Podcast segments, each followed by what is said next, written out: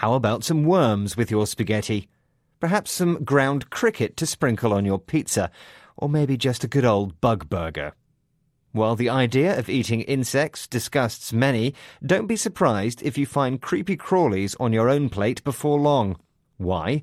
Because insects could hold the key to the challenge of feeding the world's growing population. With the number of humans on the planet expected to reach 9 billion by 2050, the search is on for alternative sources of protein beyond the traditional meat and fish. Insects are not only high in protein, but also minerals and amino acids, according to Shami Radia, co founder of Grub, a company which sells edible bugs. Insects are the original superfood, says Radia.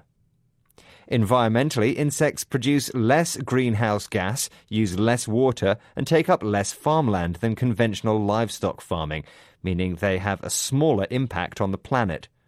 So, if they're good for the environment and good for you, why aren't we eating insects? In fact, in many places, we already are.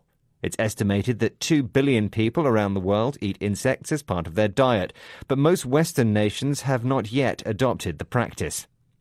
It's the yuck factor that stops them from eating bugs, according to the Waste and Resources Action Programme. People in the West generally view insects as unclean and carriers of disease. They're seen as pests.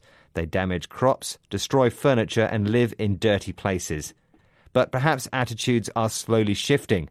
Certain types of insects are becoming more palatable to consumers, such as locusts and grasshoppers.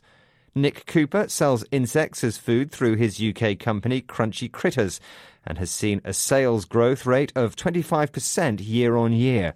He believes young people are more open to eating insects. Shami Radia believes that munching bugs will one day become as popular as eating sushi. Behavior can be changed, he says. Prawns are ugly and taste delicious, and there's no reason why eating insects can't be normalized.